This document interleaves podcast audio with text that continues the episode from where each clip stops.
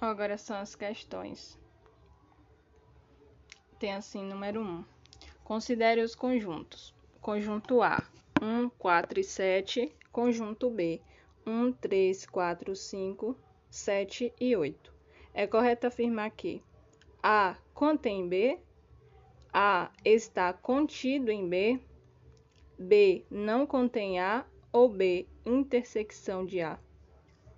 Questão 2. Observe os conjuntos a seguir e marque a alternativa correta. Vamos lá. O conjunto A é para você adivinhar, viu? O conjunto A é x, número é para ser, você vai descobrir qual é o número x. Esse número é um múltiplo positivo de 4. Quais são os múltiplos de 4? 0, 4, 8, 12, 16, 20 e assim sucessivamente. E B, o conjunto B, é um número par maior ou igual a 4 e menor que 16.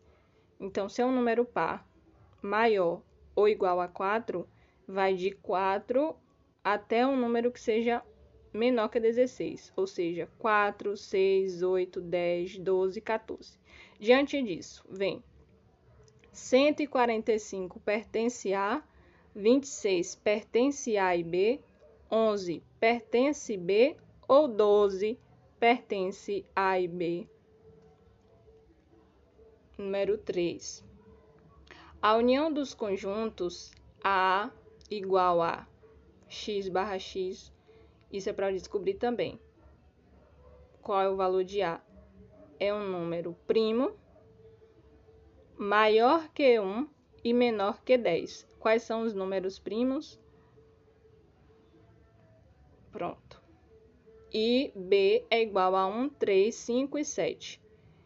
Então, vamos lá. A contém B. 1, 2, 3, 5, 7. A está contido em B. 1, 2, 3, 5, 7. A pertence a B.